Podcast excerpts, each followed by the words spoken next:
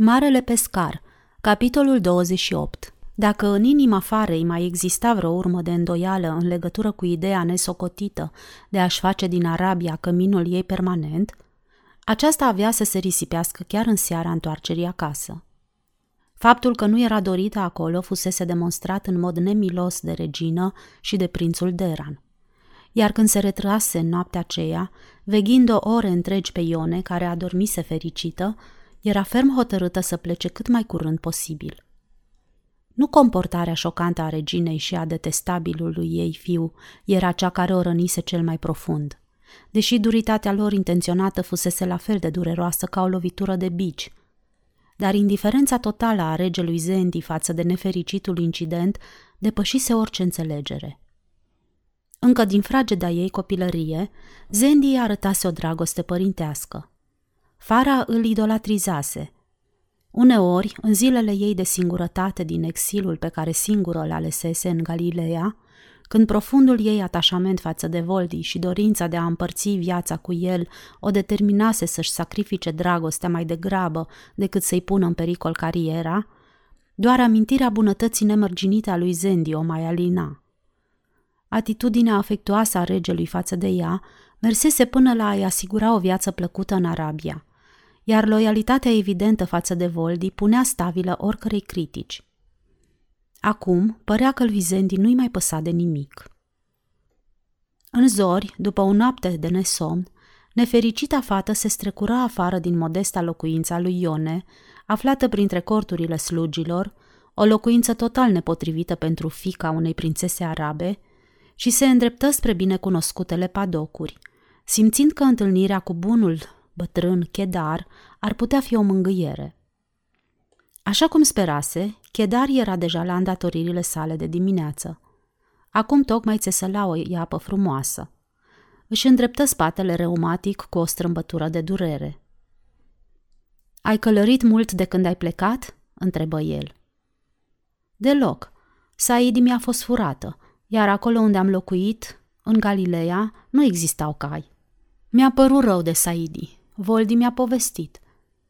Chedar bătu ușor crupa mătăsoasă a iepei.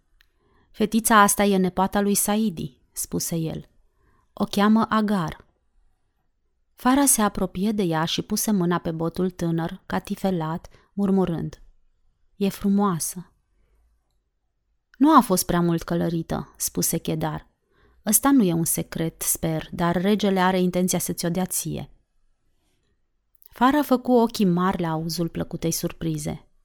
Când ți-a spus el asta, Chedar? Oh, acum trei ani, când s-a născut, puțin după dispariția ta.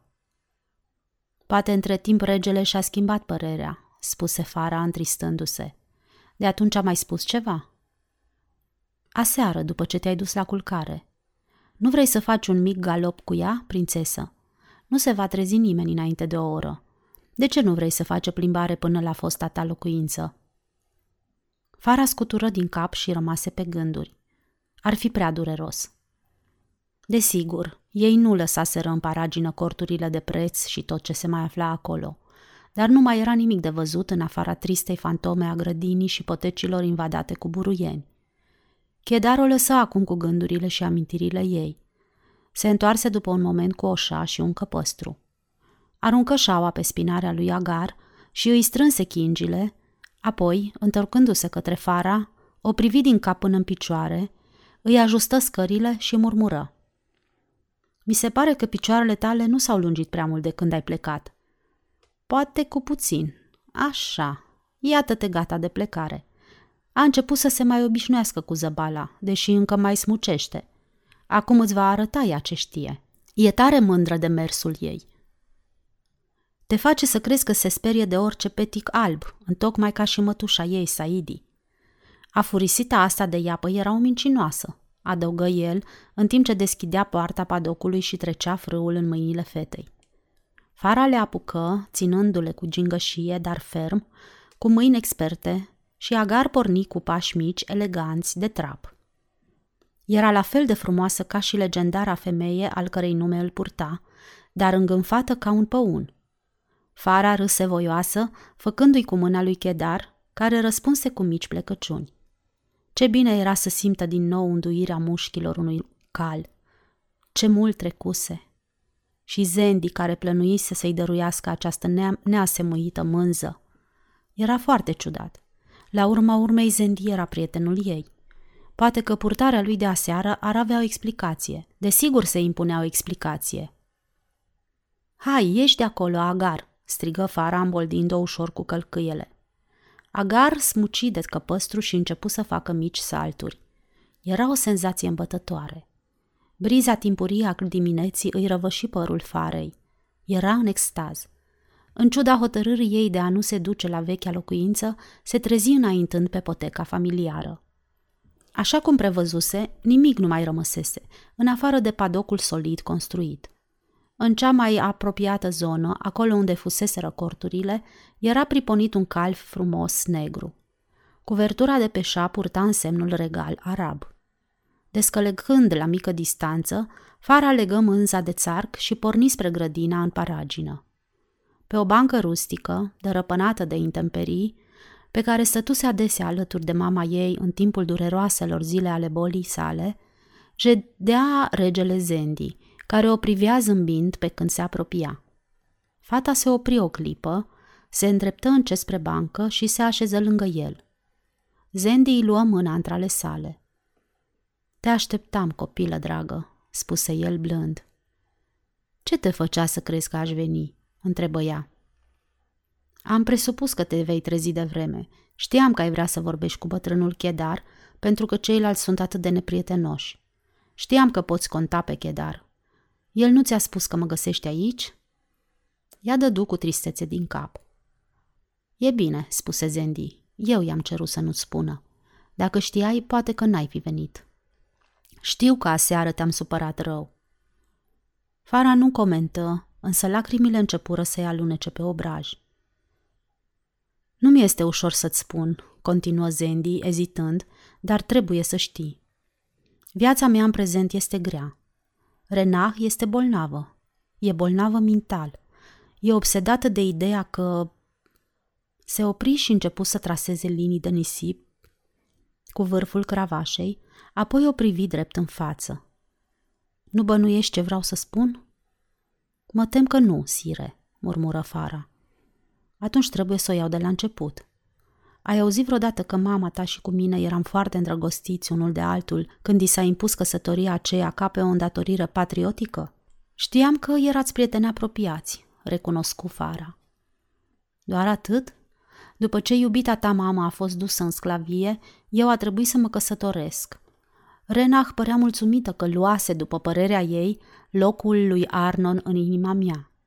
După întoarcerea mamei tale în Arabia, regina a început să se neliniștească. A încercat din răsputeri să fie amabilă cu Arnon, cred eu, dar suspiciunea ei sporea. Probabil că eu eram de vină. Nefericitul rege făcu o pauză atât de lungă, încât Fara crezu că ar trebui să găsească ceva de spus. Da, continuă el aproape în șoaptă, ca pentru sine. Sigur că eu eram de vină. Mama ta fusese folosită în mod barbar. Ea s-a întors acasă în împrejurări umilitoare, iar eu încercam să-i arăt prietenie. Apoi, dându-mi seama că atitudinea mea ar putea fi greșit interpretată, a trebuit să-mi calc pe inimă și să fac eforturi pentru a domoli gelozia lui Renah. Am făcut-o atât de bine, încât regina a început să manifeste interes față de Arnold.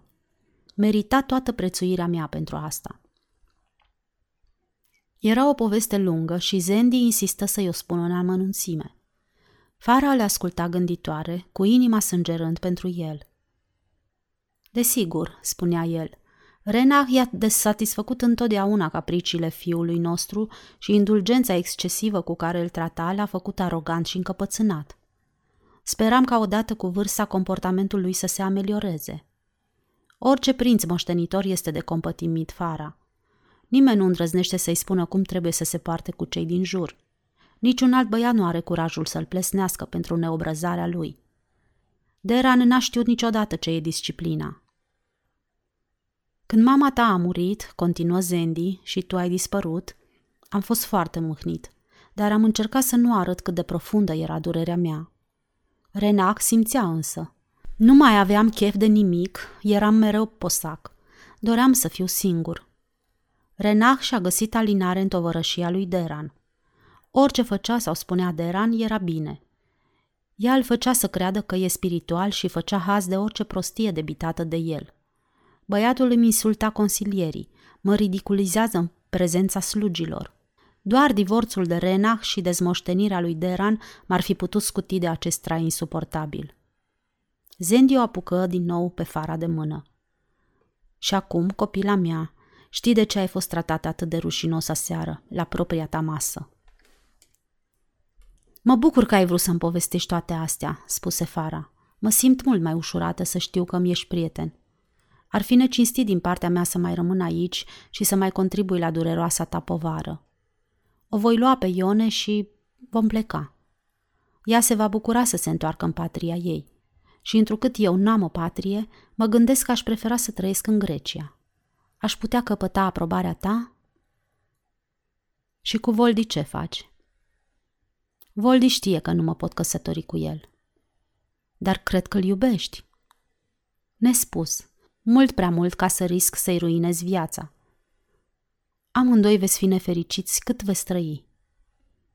Dar n-aș putea trăi fericită în Arabia, iar Voldi nu va fi fericit nicăieri în altă parte. Amândoi suntem sortiți unei vieți nefericite, fiecare cu nefericirea lui.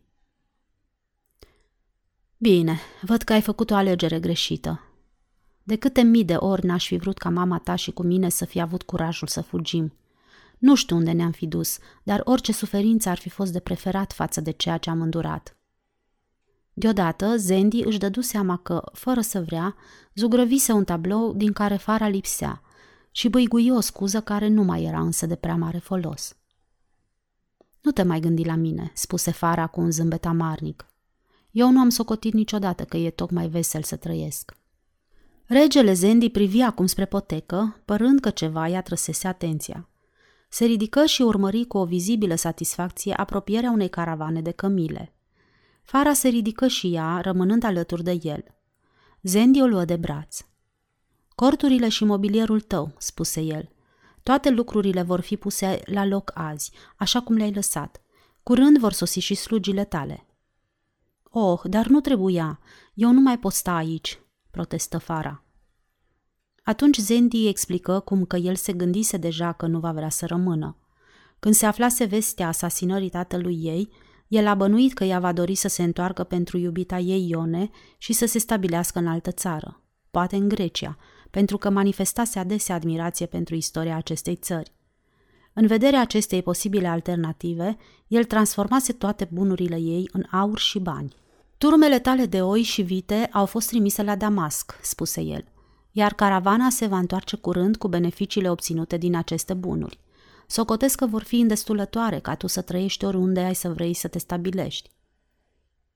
Pe tot parcursul dimineții, regele urmări mâinile îndemânatice ale oamenilor care instalau corturile farei pe vechile locuri. Foștii servitori sosiră și ei și se apucară de obișnuitele îndeletniciri. Ione îi dirigea cu o bucurie frenetică. Prânzul se servi în grădină, iar Voldi sosi la timp. Regele se scuză că nu mai poate rămâne pentru că Deran căzuse bolnav la pat. Spunea că ar fi o puternică răceală însoțită de febră. Regina era foarte îngrijorată pentru el. În cursul următoarelor trei zile, servitorii făcuseră naveta între tabăra regelui și așezarea farei, aducând lucruri de menaj uitate prin magazii. Tot ei aduseră și vestea tulburătoare a îmbolnăvirii prințului. Febra lui crescuse alarmant și delira mai tot timpul. În cea de-a patra dimineață a bolii, Voldi veni călare să-i spună farei că febra scăzuse, dar Deran era incapabil să-și miște picioarele. Regina, spunea el, e nebună de durere și îi face de două parale pe doctori care nu sunt în stare să propună leacuri. Pentru boala lui Deran însă nu exista niciun leac. El căzuse victima unei groaznice epidemii care făcuse atâtea ravagii în vara aceea. În decurs de o săptămână, toată Arabia aflase că prințul moștenitor era paralizat pe veci, fără nicio speranță de vindecare.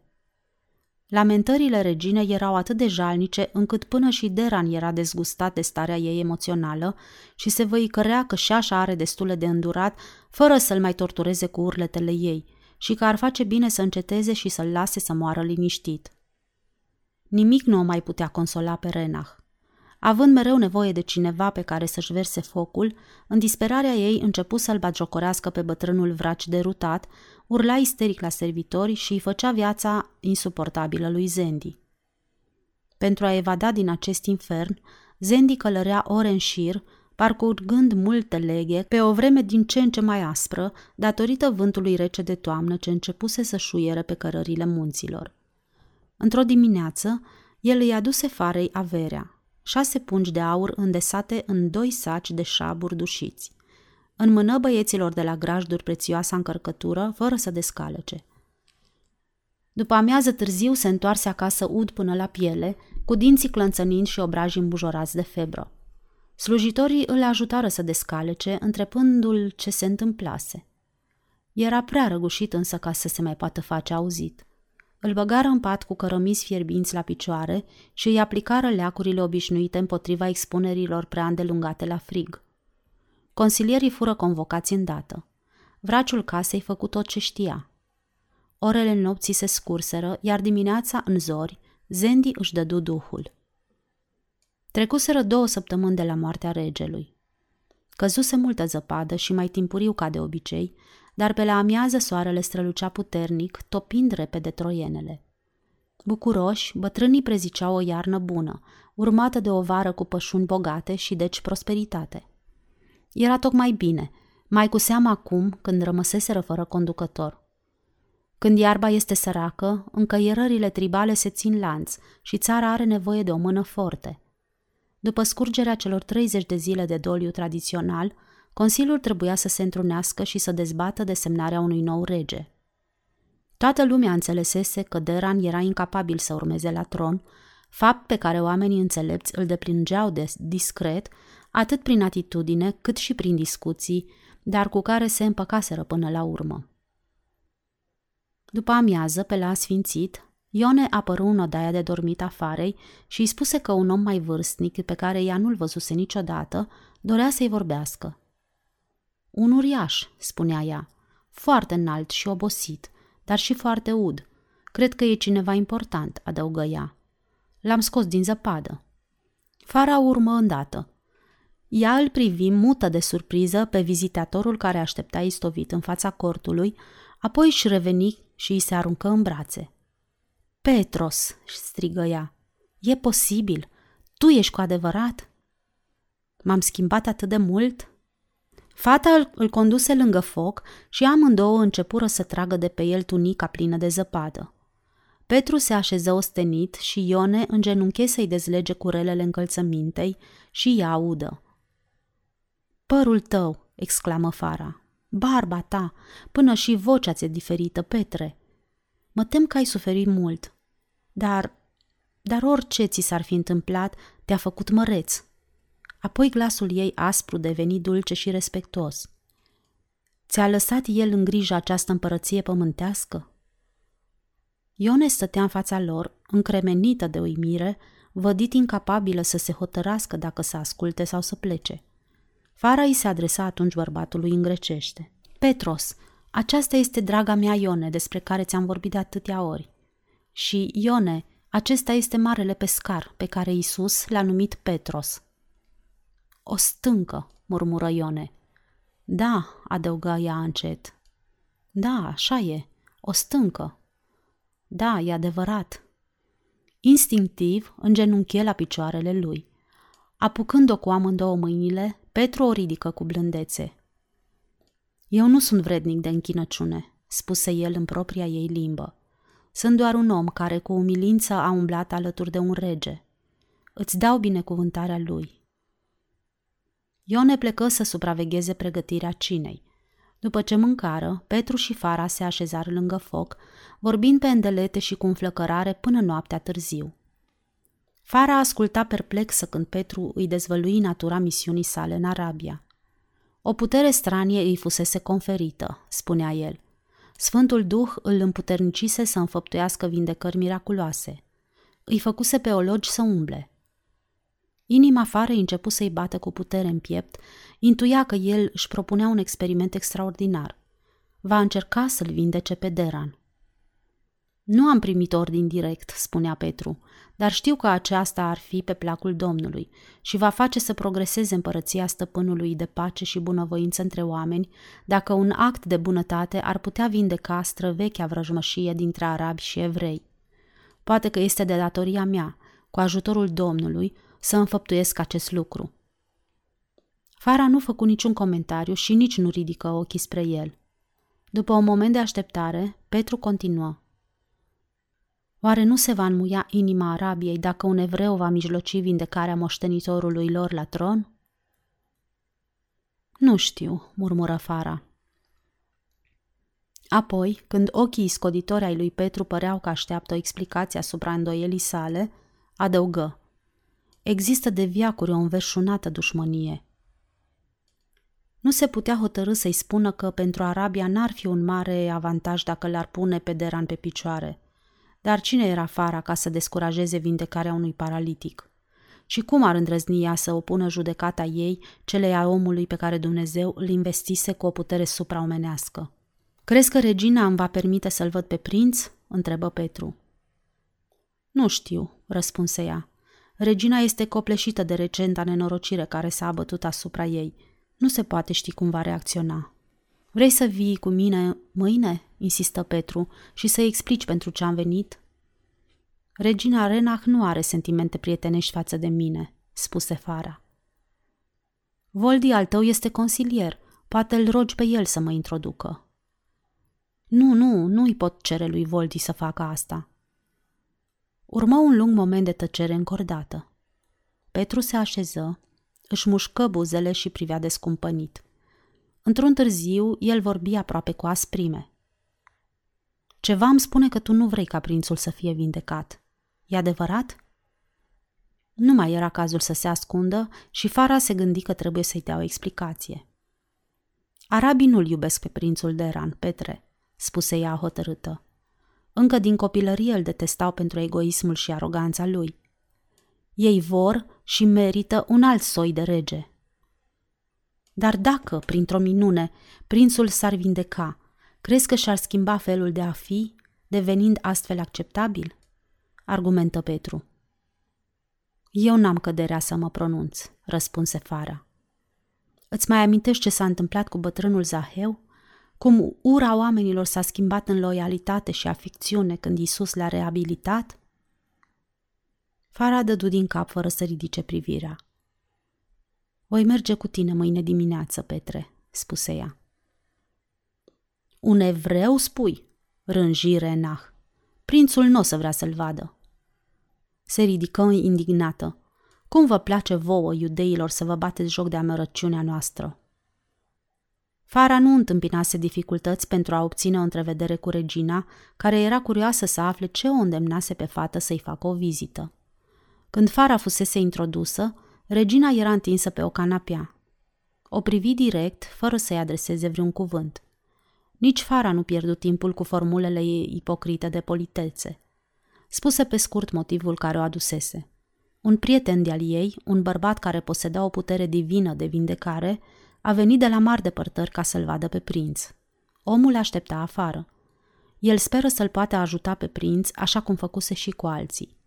Nu vrea bani, și cum l-ai cunoscut pe acest, pe acest Dumnezeu? În Galileea, maistate. Este iudeu. Renach se ridică spumegând de mânie. Cu o furie crescândă își exprimă părerea față de nerușinarea farei, arătând cu mâna tremurând spre ușă. Există o legendă printre sirieni, spuse Fara, netulburată de furia reginei, despre renumitul lor rege războinic Naaman, care se îmbolnăvise de lepră Aflând despre un profet dăruit cu puterea de a vindeca bolile, Naaman, neîncrezător, a trimis după evreu să vină să-l trateze.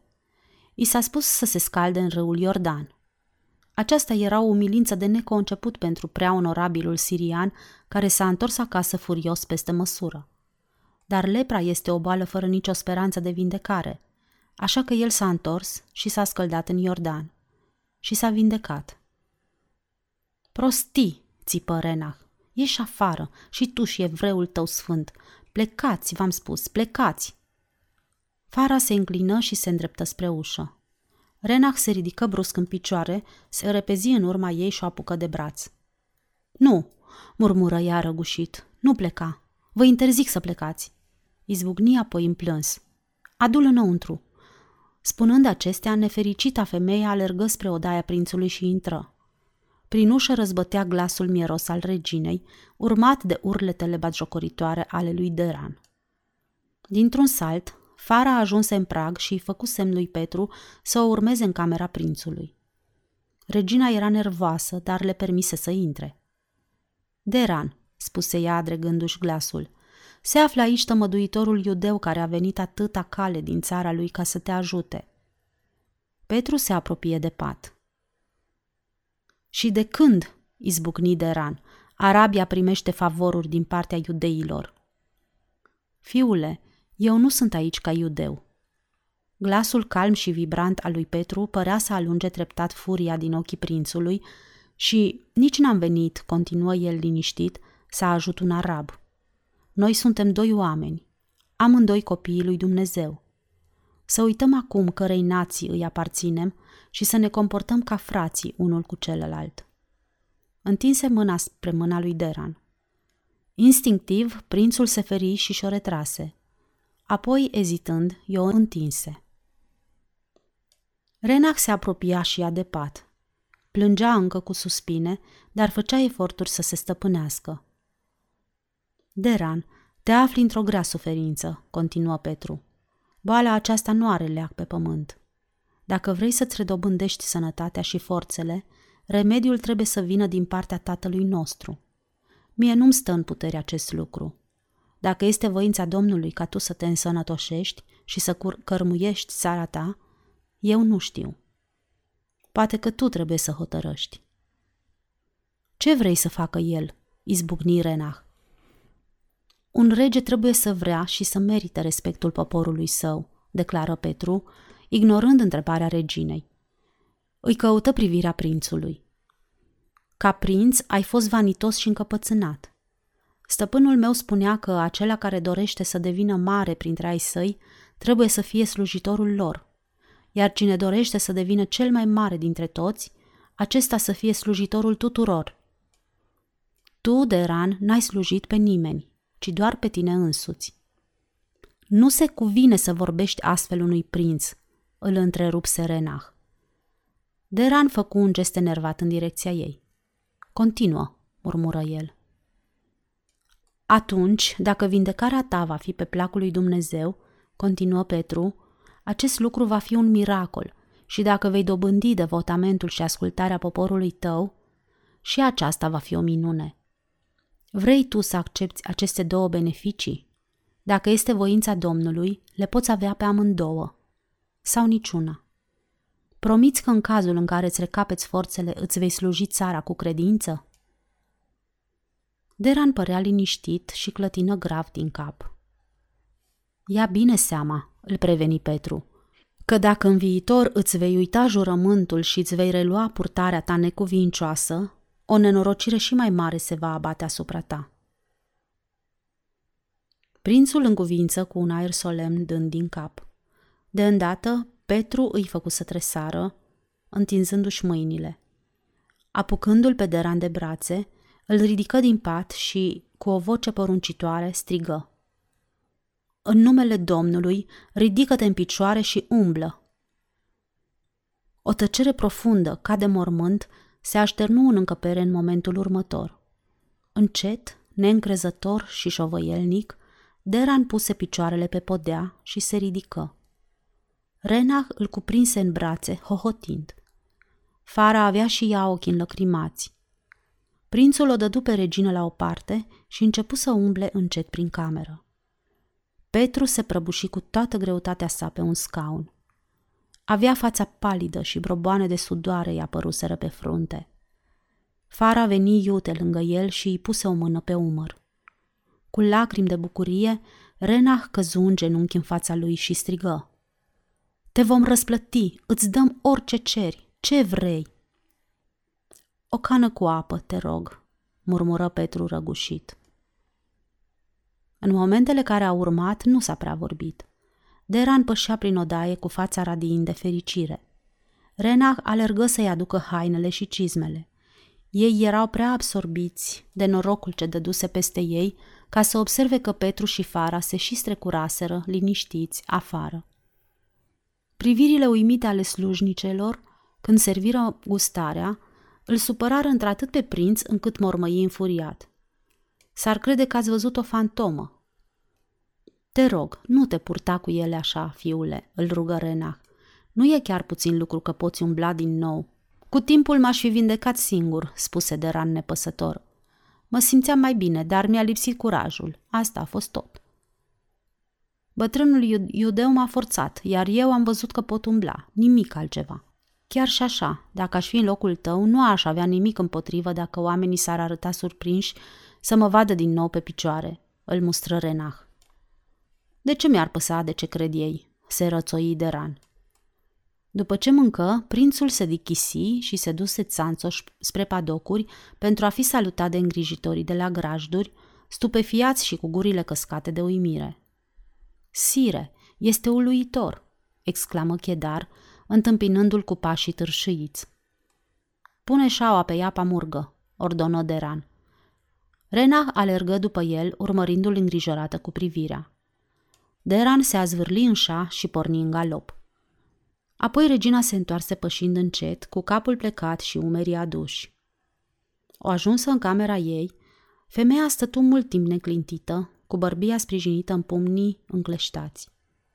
Deran nu avea de gând să-și țină promisiunea făcută tămăduitorului iudeu. Nu era în firea lui Deran să se schimbe. Cereau prea mult de la el. Era un tânăr prinț, plin de viață și mândru. Era sortit să cărmuiască peste poporul său. Orice semn de simpatie și prietenie din partea lui ar fi fost luat drept slăbiciune. Arabilor le trebuie o mână forte care să-i conducă, nu o mână moale, ci un pumn puternic. Da, dar misteriosul iudeu nu trebuia nesocotit. În câteva ore el va afla că Deran îi ignorase avertismentul și atunci ce se va întâmpla?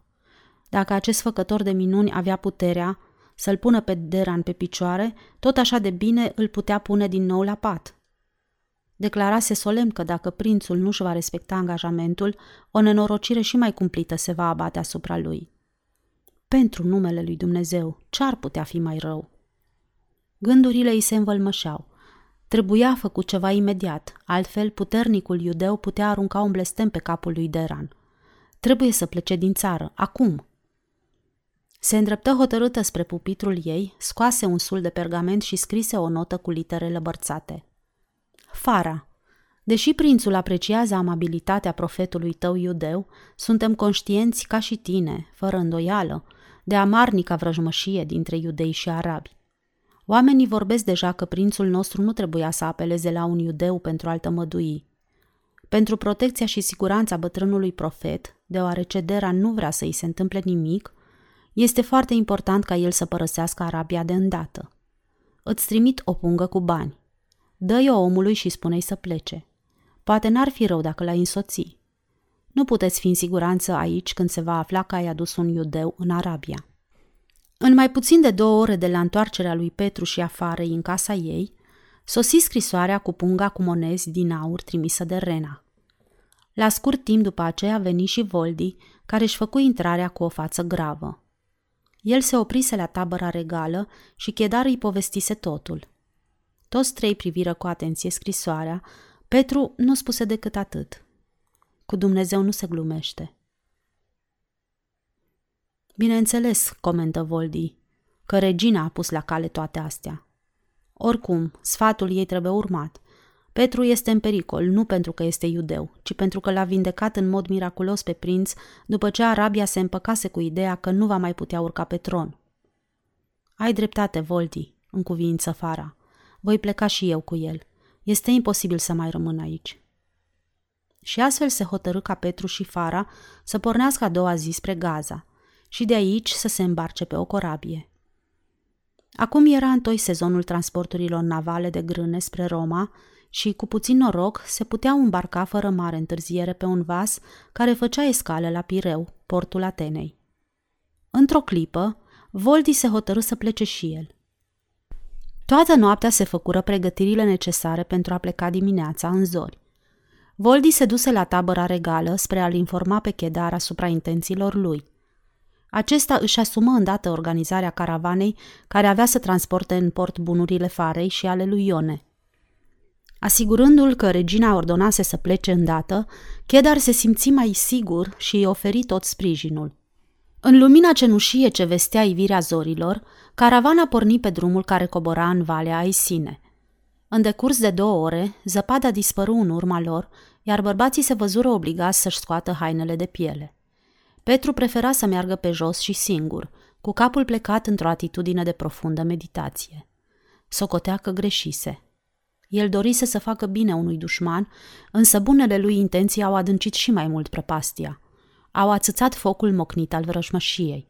Știrea uluitoare, dar neplăcută despre miraculoasa vindecare a prințului de Ran făcu în conjurul țării, apoi trecu iute granițele.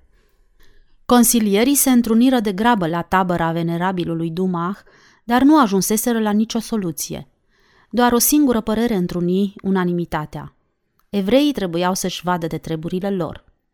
Dar dacă consilierii nu aveau niciun plan menit să redreseze într-o câtva tragica situație, fiii lui Ismael se gândeau că ar putea contribui ei cu ceva – din această organizație exclusivă și secretă făceau parte fiii și nepoții adulți ai principalilor șefi de trib care însoțeau caravanele din Arabia spre orașele portuare.